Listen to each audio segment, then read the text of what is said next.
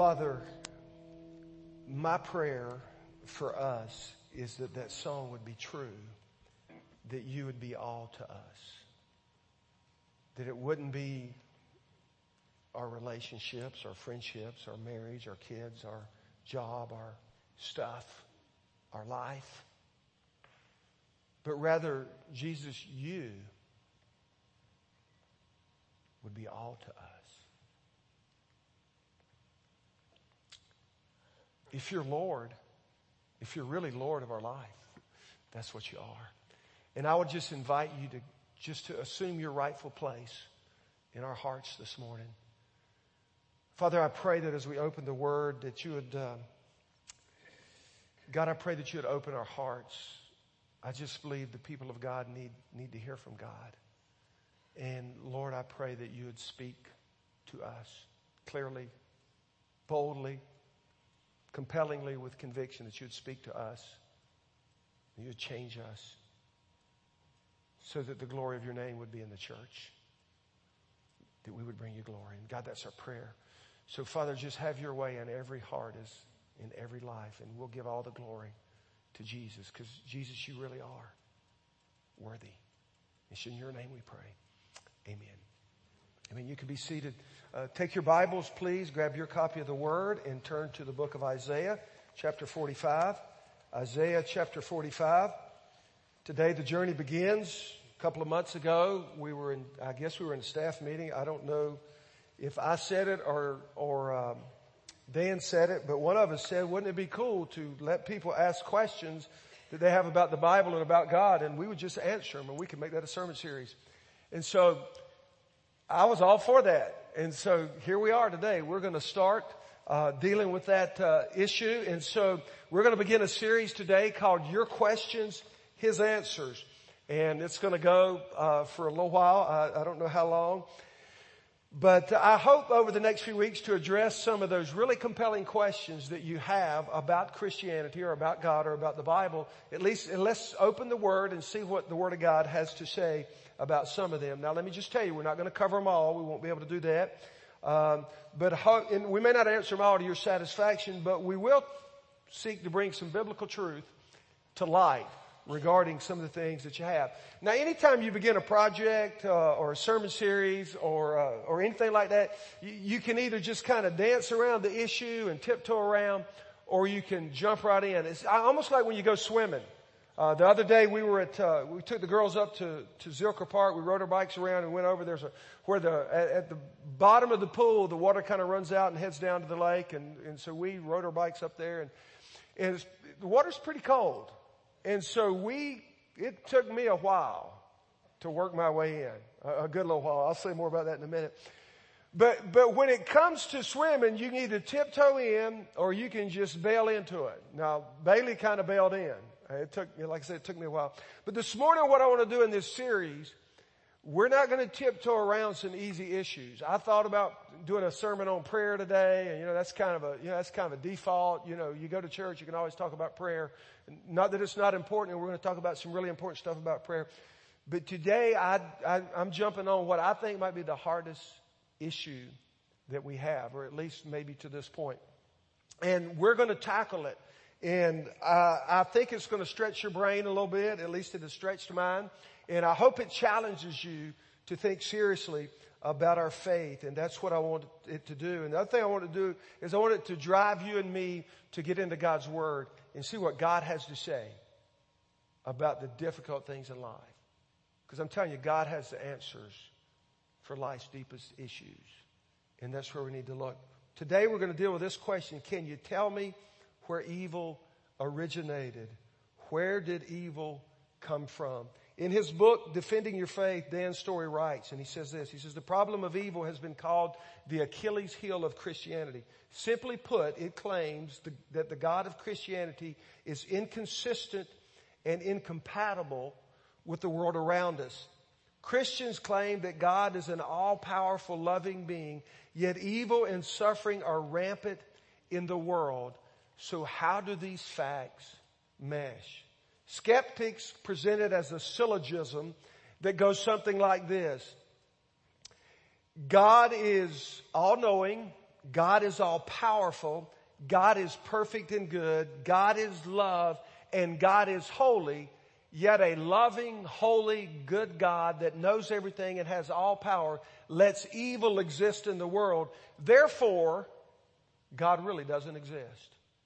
And so a lot of people, when they look at what we say about God being who, who the Bible says He is, which we'll look at in a moment, when they look at that and they look at the evil around, they said there's no consistency between a holy, powerful, all-knowing, righteous God that would allow suffering and evil into the world. And so that's a lot of skeptics' argument.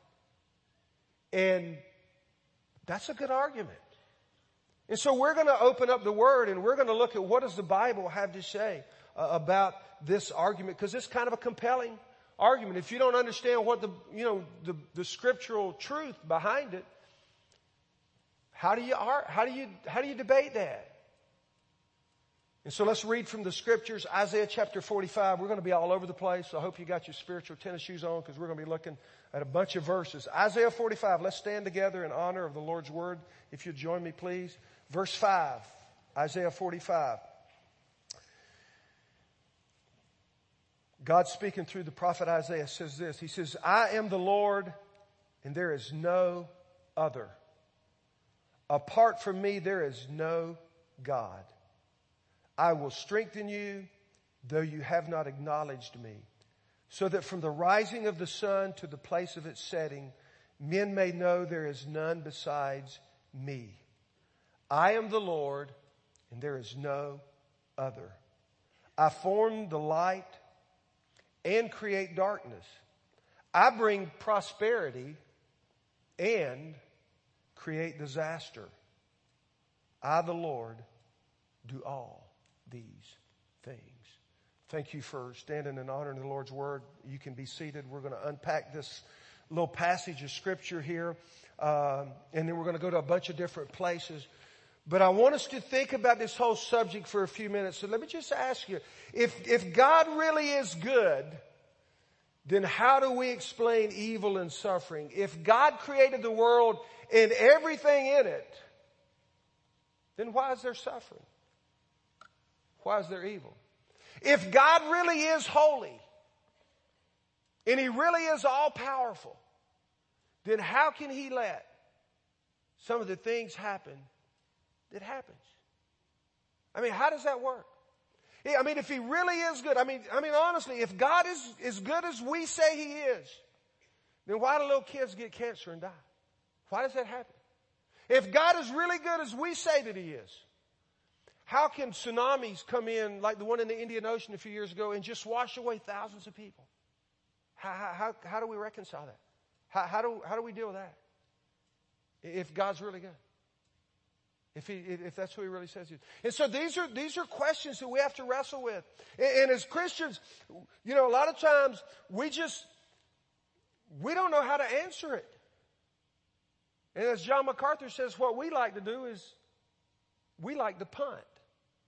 We just like to say, well, you know, uh, God just keeps everything secret. But that's really not a good enough answer. And so what I want to do for the next few minutes is I want us to, to wrestle uh, with this topic of evil. And how, how does it work? Where did it come from? Why is it here? How do we explain it? And so, uh, we got a few minutes to do that. I don't know that we'll get everywhere, but let's just deal with, and I'm going to ask a couple questions and try to answer them. And so if you'd like to take notes, this would be a good uh, time to take notes. Uh, so first question, let's deal with. Number one, does evil really exist? Does evil really exist? And, uh, there, you know, you say that's a dumb question. Everybody knows evil exists. Well, actually, they don't. Not every religion. In fact, Christian, the Christian science uh, Mary Baker Eddy's group said that evil's an illusion and that uh, sickness isn't really real. And they, they honestly believe that. I'm not, I'm not making that up. They honestly believe that. And, and yet we know that there's a lot of evil in the world around us.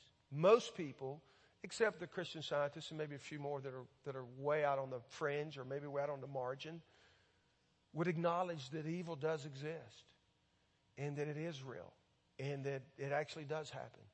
And whether you believe in God or don't believe in God, whether you're a Christian scientist, even if you don't believe in evil, you think it's an illusion, the reality is evil, uh, sooner or later, uh, evil, suffering, sickness, it's going to affect all of us. Because it's just a fact. It is a product of uh, literally of the fall. So, so let's talk about evil for a minute. What, what are the different kinds of evil? Let me just give you a couple. Uh, first of all, there's natural evil. Natural evil. You say, what do you mean by natural evil? Uh, disasters, uh, diseases, catastrophes. That's the kind of stuff we're talking about. Uh, you know, we think, man, uh, we went, we was out somewhere the other night and got bit by a mosquito and then we got home and got to thinking about the West Nile virus. So, uh-oh. So, you know, then you start, you know, has that ever happened to you? You get one bite and then you start itching everywhere. And you start, you know, and so I got to checking out. I mean, how, how does, how do we have West Nile virus? This is America, right? That's not supposed to happen here. And yet uh, hundreds of people are sick. Over 20 are dead in, you know, North Texas area already. But I mean, the disease is just, it's kind of a natural, that is a natural evil. Then we have, uh, you know, any kind of catastrophe. I mentioned the tsunamis. You know, what happens with tornadoes like we saw in Missouri last year or, or what happens with, uh, with hurricanes or, or, you know, so just think, I mean, from sickness all the way to tsunamis and from the viruses all the way to the volcanoes, there is this thing called natural evil.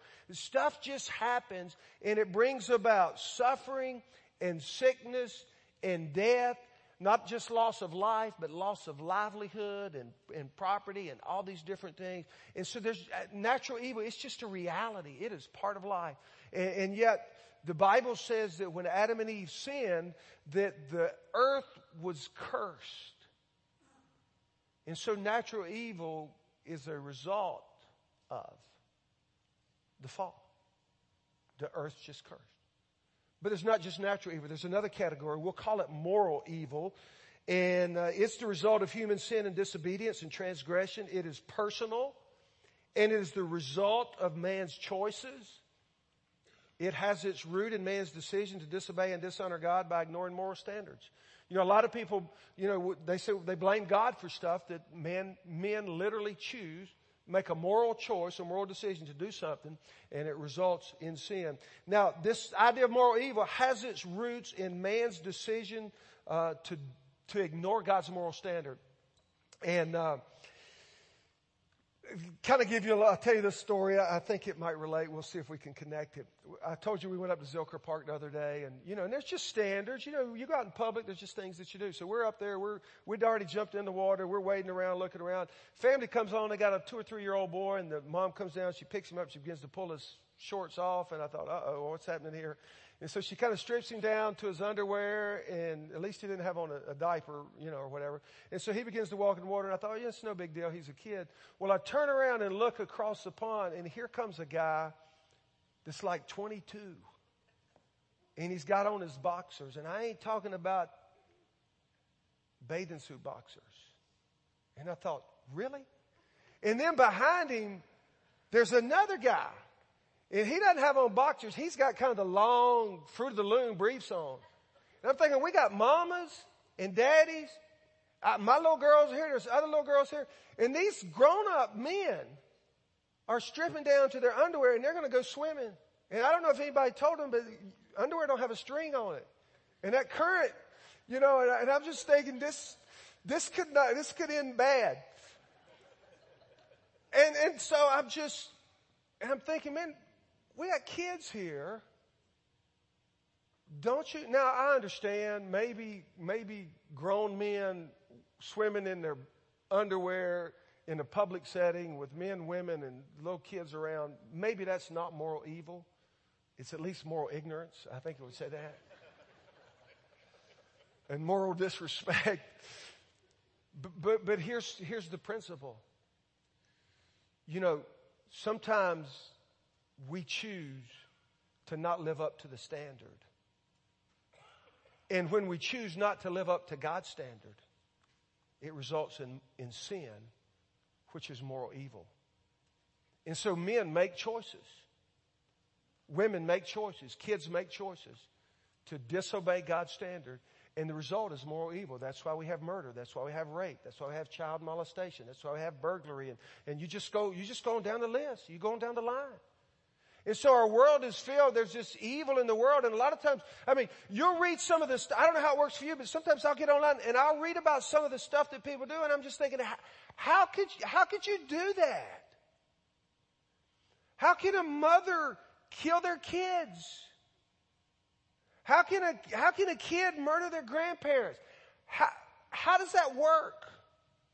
It's just evil.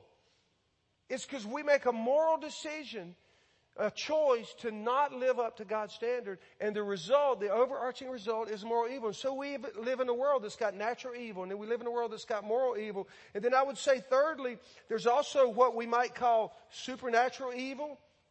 That's kind of the spirit realm and, and don't, you know, don't get carried away and, and, uh, and think that, that I'm getting a little twilight zone here, but think about this Satan chose to rebel against God, and when he chose to rebel against God, a third of the angels in heaven went with him. And so there is spiritual warfare, there's spiritual evil that goes on in the spiritual realm all around us, and it has an effect on where we live and what we do and what happens in our life. And so there's supernatural evil, there's moral evil, there's, there's this natural evil. And then John MacArthur even argues that there's eternal evil, and that's the evil that, that will exist in hell when Satan and his angels and all those that choose to reject Christ, when they're cast into hell, into the lake of fire, his argument is that, it, you know, it's, it's a place of darkness and wickedness and torment. You know, it'll be evil because it's, it, because God's not there.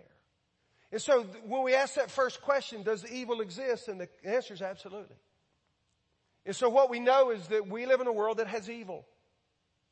Some of it of our own choosing, some of it out of our control, but it's a reality.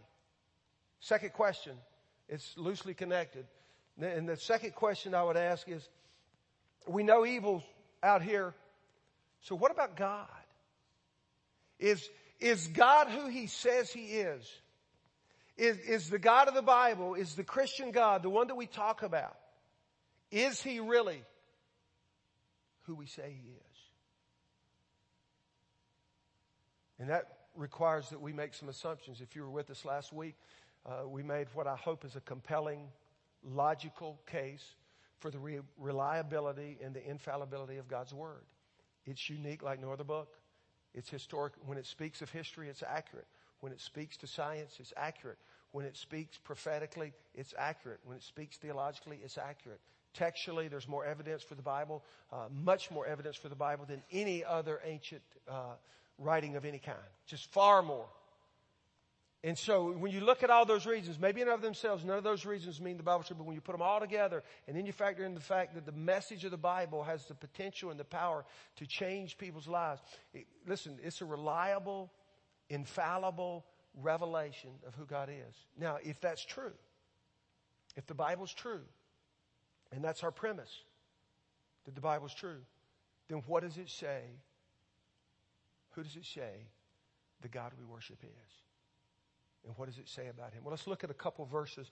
If you have your copy of the Word, uh, turn left over to Second Chronicles, second, or excuse me, First Chronicles 29. I'm going to read two verses. Um, says, Yours, O Lord, this is talking about God. Yours, O Lord, is the greatness and the power and the glory and the majesty and the splendor for everything in heaven and earth is yours. Yours, O Lord, is the kingdom. You are exalted as head over all. Wealth and honor come from you. You are the ruler of all things.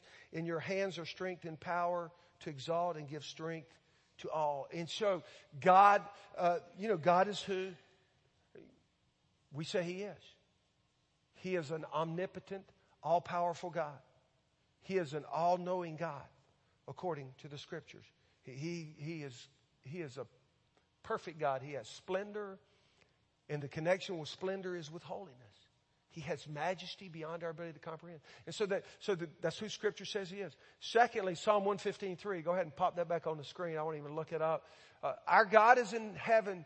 He does what please, whatever pleases him. You, you, we should mark this in our Bible. Our God is in heaven. He does whatever pleases us. No, that's not what it says. But many of us as Christians, we want a God who pleases us. We want a God who does what we think he should do. But that's not the God of the Bible. The God of the Bible does whatever pleases him. And then uh, over to Daniel, go back past Isaiah to Daniel chapter 4. That prince, Daniel was kind of the prince of prophets. Uh, listen, remember King Nebuchadnezzar uh, blasphemed God and God, I mean, he, he went insane for like seven years and went out and grazed like a cow. Well, here's what happened when, this is what happened when he come back. God brought him to his senses. Listen to what this guy said. Now keep in mind, he's the most powerful man in the world at this time. He'd be equated with the President of the United States, the most powerful man in the world. Here's what he says, verse 35. He says, all the people of the earth are regarded as nothing. He does, talking about God, he does as he pleases with the powers of heaven and the peoples of the earth. No one can hold back his hand or say to him, what have you done? And so, the Bible speaks to God's majesty, and the Bible speaks to God's glory, and the Bible speaks to God's power. That He is omnipotent, that He's omniscient, that He's omnipresent, that He's transcendent, that He knows everything, that He has power over everything, and He controls everything. That's the God that is revealed in Scripture. And He does whatever He chooses to do. Now, whatever He chooses to do is governed by the fact that He's completely holy. It's governed by the fact that He's completely perfect. It is governed by the fact that He is absolutely righteous and absolutely just and there is no imperfection in Him. But nevertheless, in the context of who He is, who is perfect, God does whatever He chooses to do and whatever He is pleased to do.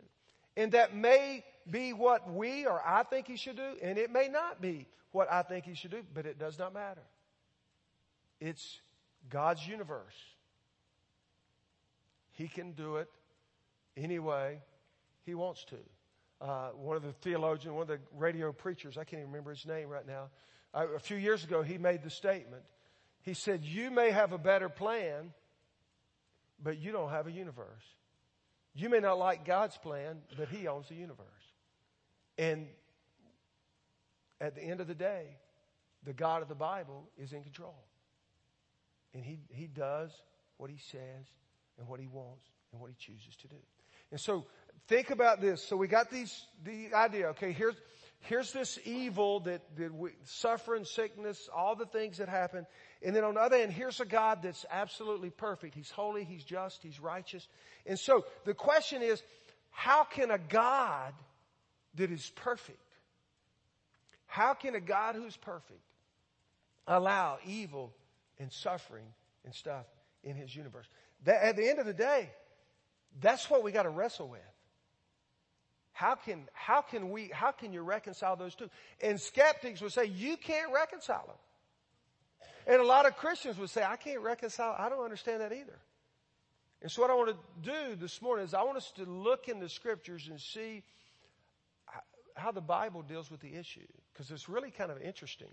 Now it may not, it's probably not going to help a skeptic, but it should help us understand more about God. And so let's go to a third question, alright?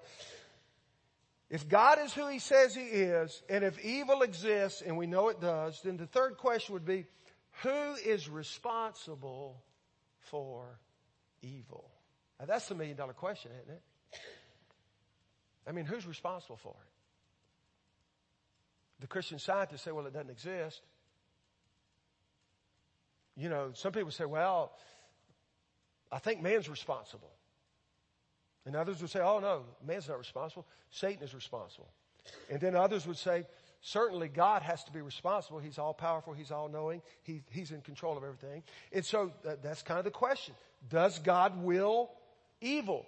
Does God ordain evil? Does God allow evil? And if God doesn't allow it, has he abdicated his responsibility, his authority to someone else? And so these are all the different questions that we need to wrestle with. If we're going to come to a solution, a biblical solution on who is responsible for evil, these are some questions that we got to answer. And so, let me just give you a couple uh, arguments that people are, or a couple propositions that people would make. First proposition is kind of a metaphysical thing, and the idea is that that if there's good, then by nature there has to be the opposite so if on one hand, if there's good, then on the other hand, there has to be evil, right? If you're going to have good, you know, if you got light, you got to have what? Dark. So if you have good, you got to have evil, or you got to have bad. So that's kind of the premise. It's just that's kind of a that's kind of the ideology. And but the problem is that that's just not sufficient. That doesn't sufficiently explain the issue at all. Well, God created the world, and he, it was good.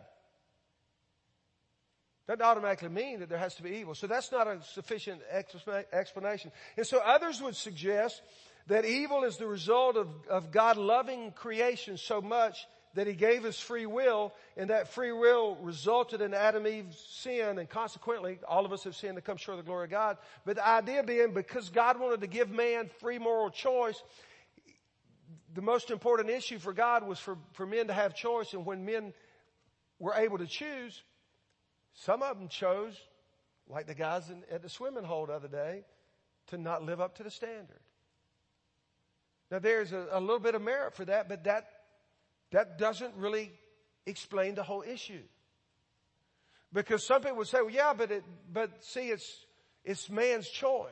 And God's given us choice, so ultimately it's man's responsibility. In fact, one author said it this way. He said, he said the presence of evil in the world today can be laid upon man, not God.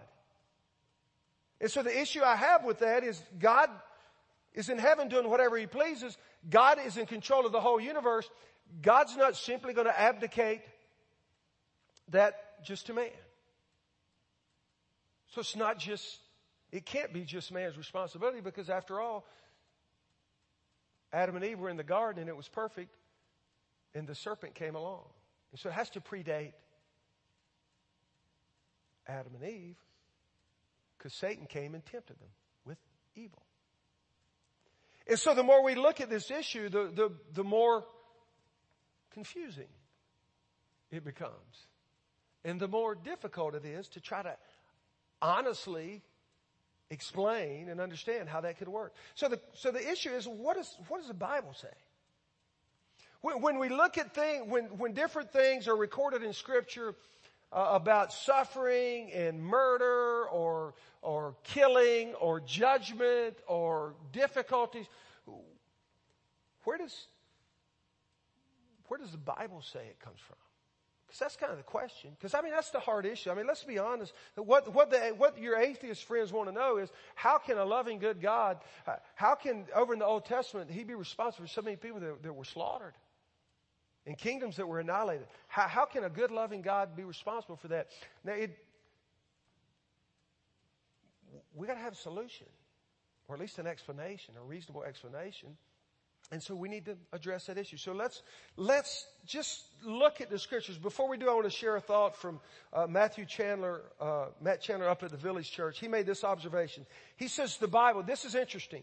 He says the Bible does not try in any way to hide God's involvement in evil events to come about, or in evil events to come about, or evil deeds being done. He says the Bible does not attempt to try to hide God's involvement. But a lot of times we do. We, we want to get God off the hook, so we say, well, it's, it's all man's fault. Or it's all the devil's fault. Or it's just by nature, if you have good, you gotta have evil. But that's, that's not a good enough answer. And so what does the Bible say? Well, let's look at a couple passages of scripture, a couple stories that you're very familiar with. Tur- turn your Bibles back to the book of Genesis. The book of Genesis, go to chapter 45. While you're finding your way there, let me tell you the story. You know the story. We learned about it in Sunday school. Joseph was the, was the favorite brother. He his father gave him the coat of many colors. He, his brothers were jealous. You know the story. One night, Joseph has a dream, and his dream is that his brothers are going to bow down to him. And so he gets up and goes to breakfast and says, guess what, guys? I had this dream last night, and one day y'all are going to bow down at my feet.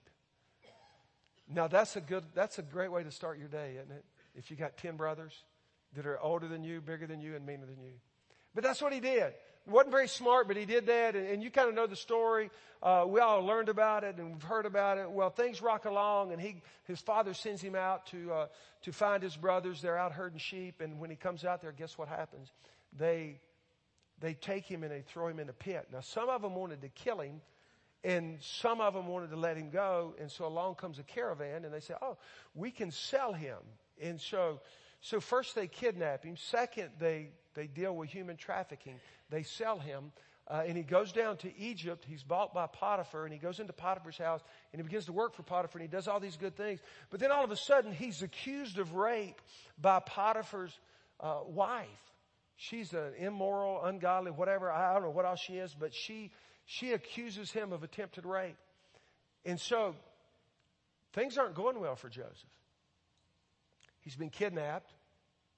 We would call that evil. He's been a victim of human trafficking, hmm, pretty evil. He's been accused falsely of rape, pretty evil. None of us want that to happen to us. None of us want that to happen to our kids. And yet the question is, whose, whose responsibility was that? Sure, his brothers sold him into bondage. They did. No question. The caravan going to Egypt, they bought him. They're guilty of human trafficking. No question. Potiphar's wife, she wrongly, falsely accused him of rape. No question. Uh, they're guilty. But are they ultimately the ones who ordained it? And that's the question. Now look with me at chapter 45, verse 5. Now, fast forward a little bit. Joseph gets out of jail, becomes second in, in Egypt, becomes powerful. The, you know, the, um, the famine hits, more suffering, by the way, and uh, Israel, everybody in Israel, including his family, are starving to death. So they come down to Egypt, and then he gathers them all in a room, and then listen to what he says, verse 5. He says, And now do not be distressed, and do not be angry with yourselves for selling me here, because it was to save lives that God, now just look at this next statement, that God sent me ahead of you. The Bible says God sent Joseph ahead of Israel. And so, God ordained evil. God allowed evil.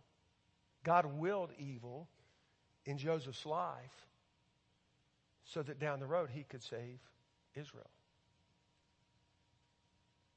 And so that brings us to a, an interesting phenomena that we really have struggled with, and that is the sovereign will of God that ordains and allows evil, and the human responsibility of man that carries out evil. Now that is, this is just one of many, many examples in scripture. You know the story of Pharaoh.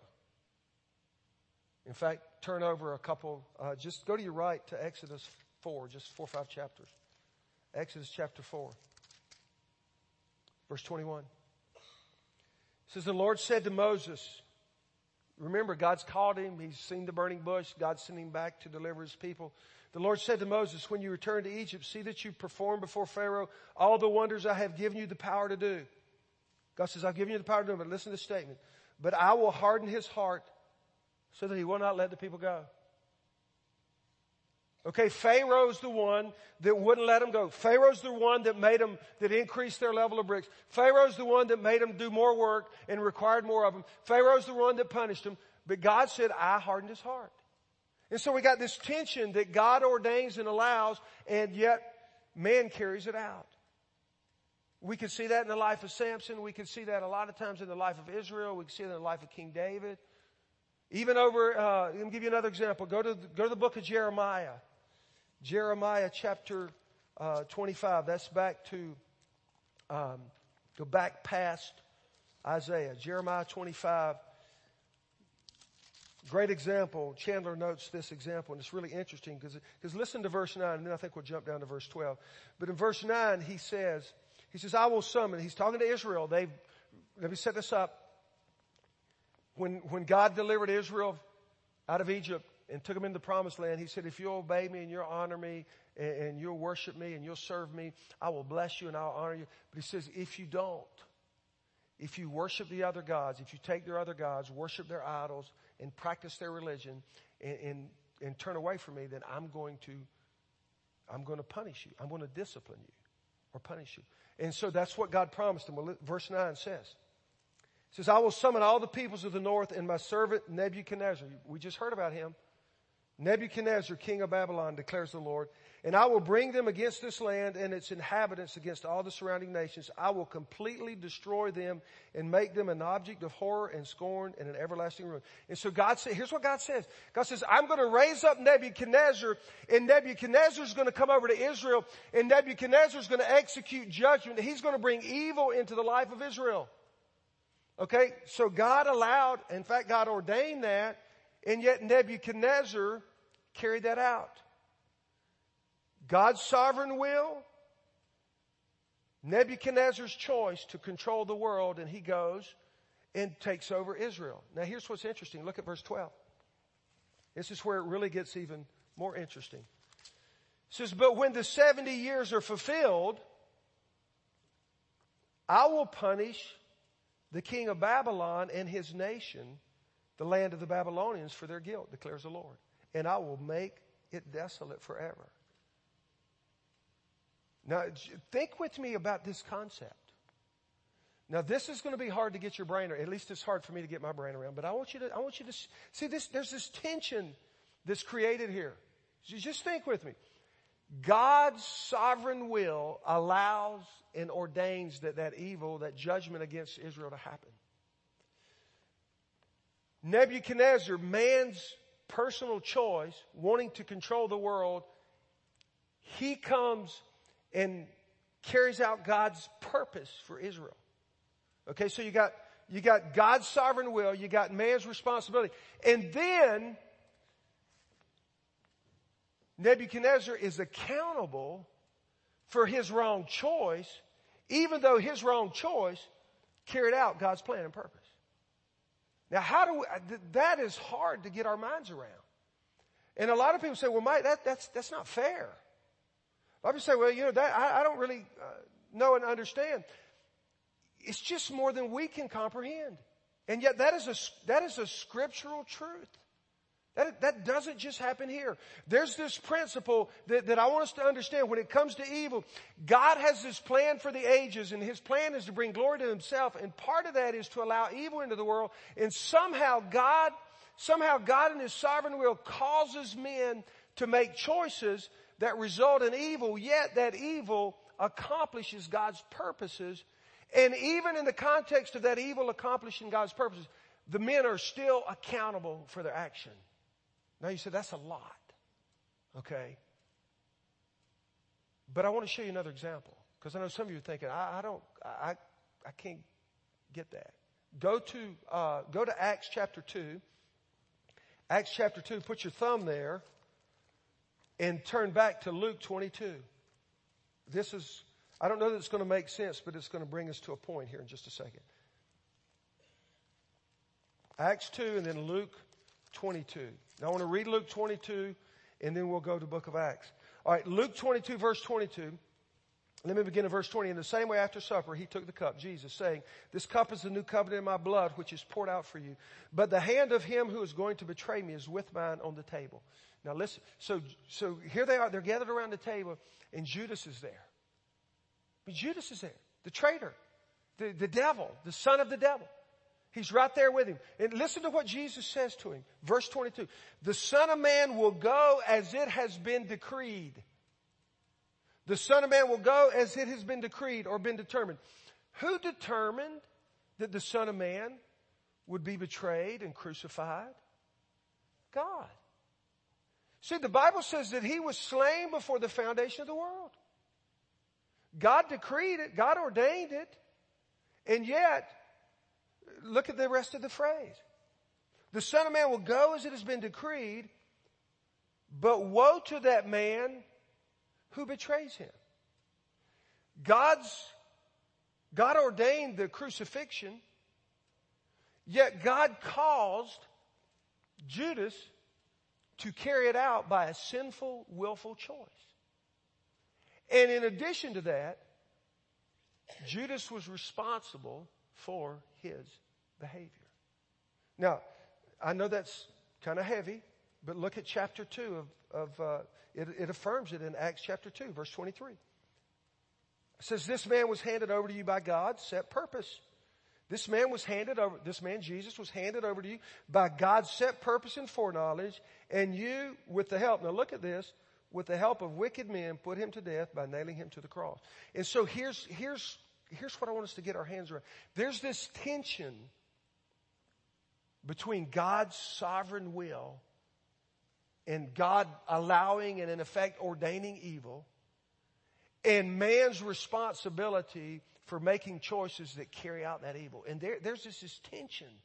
And I mean, as I've studied for this message and read and learned and listened and prayed, man, I understand, I feel this tension. How, how does that, how, how do we understand God's completely sovereign? If He's good, how's God completely sovereign? And yet, God somehow moves in men's hearts to carry out His plan, and yet God never does anything evil.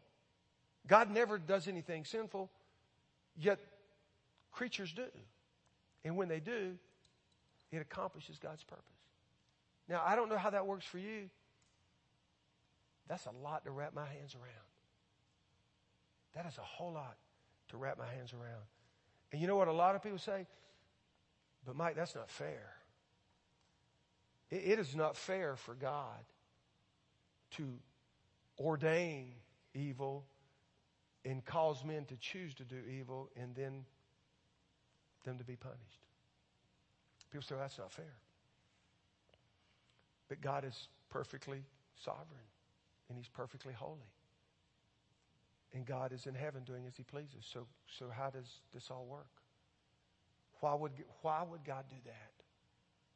I mean, why would God do that? And let me just tell you why. And I know it's hard for understand, but let me just tell you why. The reason God does that is because God uses everything to bring glory to himself. God will use everything to bring glory to himself. And God was willing, when you think that's not fair, just think about this. God was willing to let his own son be killed. To let his own son, his one and only, be killed. Delivered up, God decreed, delivered up, betrayed by a deceptive devil, crucified by wicked men. God allowed that to happen to bring glory to himself. Why? So, so you and me could be forgiven and could be trophies of his grace for, for eternity. And so, so God, understand this, God has a higher purpose than we could ever imagine. But what we know is that God uses everything, evil included. God uses everything to accomplish His purpose. And His purpose is to bring glory to Himself for eternity. In fact, His purpose is for you to be a, a trophy of His grace. Just real quickly, turn to Ephesians chapter 2. Ephesians chapter 2, because here, here's the deal. I want to kind of, I'll wrap up with, with this thought. Well, maybe one more. This thought and one more. Ephesians 2, listen, let me begin reading verse 4. It says, says um, in verse 3 says, like the rest, we were, we were by nature objects of wrath. In other words, we were sinners. We were separated from God. But because of His great love for us, God who is rich in mercy made us alive with Christ, even when we were dead in transgressions. It is by grace you have been saved and God raises, raised us up with Christ and seated us with Him in the heavenly realms in Christ Jesus. Now listen to this statement. God made you alive if you're a Christian. God raised you up if you're a Christian. God has seated you, uh, God has seated you spiritually at the right hand of God. And, and here's why.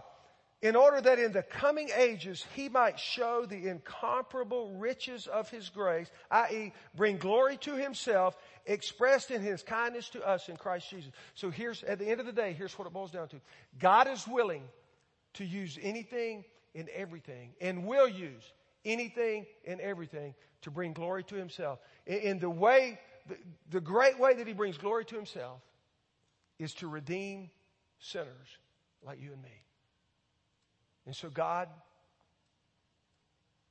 killed his son, allowed his son to be killed on the cross. He allowed his son to experience evil so you and I could have life in his name.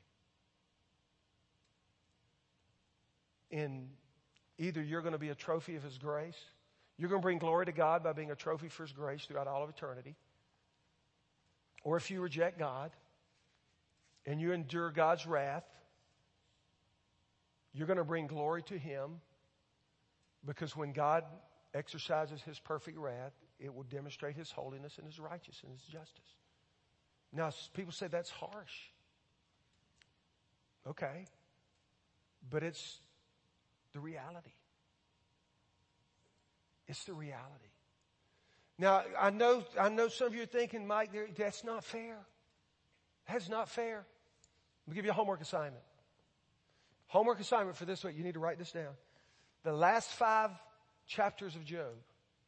If you don't know the story of Job, you need to read the first couple chapters at least. But I want you to read the last five chapters because Job comes to God and says, God, you're not fair. And when you read chapter 38 and 39 and 40 and 41, God deals with the issue. I'm not going to give it away. I just want you to read it. Now, I know some of you are thinking you said it's confusing and this is more like handle. It's okay. God is okay with that. That we can't understand all this. But what He's not okay with is that we're not willing to search the scriptures and live by faith. And so I want to challenge you. I want to challenge you. You know, if this is, if you say, I can't get my hands around it, get in the book. You know, let's have a conversation. Let's talk about what God wants to do. Because at the end of the day, God wants to cause everything to bring glory to Himself, and He's even willing, and He does, even use evil to bring glory to Himself. Now, let me, Matt Chandler says this, and I'll loosely quote it. And I'll, I promise I'll be done with this. He said, We cannot, intellectually, we cannot fathom how God's sovereignty and man's responsibility can fit together we can't put it all together and understand it perfectly. And so we simply have to decide to go by faith. And so just at the end of the day, know this. Know that God is, God was willing and chose to even use evil so that you can, you and I could experience the highest good. That's what the cross is ugly, murderous, scandalous, evil. And he did it so we could be forgiven.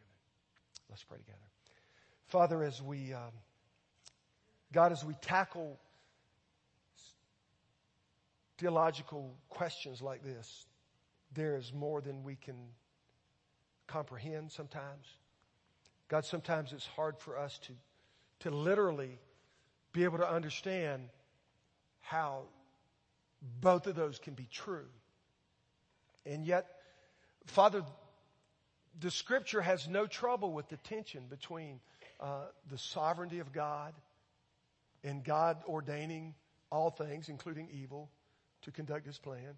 It has no problem with that and with man's responsibility and accountability for his choices. And so, God, we just trust what you say. And we just trust what you expect us to do. Now, Father, I know that this is more apologetics, and I understand that we've really gotten off into some really deep water here this morning. But yet, at the end of the day, the gospel is that you allowed your son to experience evil so we could experience the ultimate good. That is life in his name. And God, I know in the auditorium this size, there's uh, some men and women, perhaps some students that have never given their life to Christ. And God, my hope for them would be to realize that this God that, that is in heaven doing as He pleases, and that is omnipotent and powerful and mighty and perfect and just and holy and righteous, is also gracious and so loving that He gave His one and only Son to die on the cross for our sin so that we could have life in His name. And Father, my prayer this morning is that if there's one here who's never surrendered their life to Christ, that they would choose today to set aside all the wonders and even the doubts and say, by faith, I'm going to trust God. By faith, I'm going to turn from my sin and open my heart to Jesus. God, my prayer is that even at this moment, they would invite Christ to come live in their heart and to be their Lord and Savior. Father, we're going to receive our offering this morning, and, and I pray that as we prepare to give it, Lord, it would be a um, it'd be a love gift. It would be a uh, an act of worship, Father, that we would just take the, what you've given to us and give it to you as just a a love gift to say thank you, God, for allowing your Son to die for my sins and not for mine alone, but for the sins of the whole world. Then, God, I pray that you'd use our offerings to tell the story of Jesus, not just here, but all over the world. And when it's all said and done, we'll give you the honor and the glory. And we ask it in Jesus' name.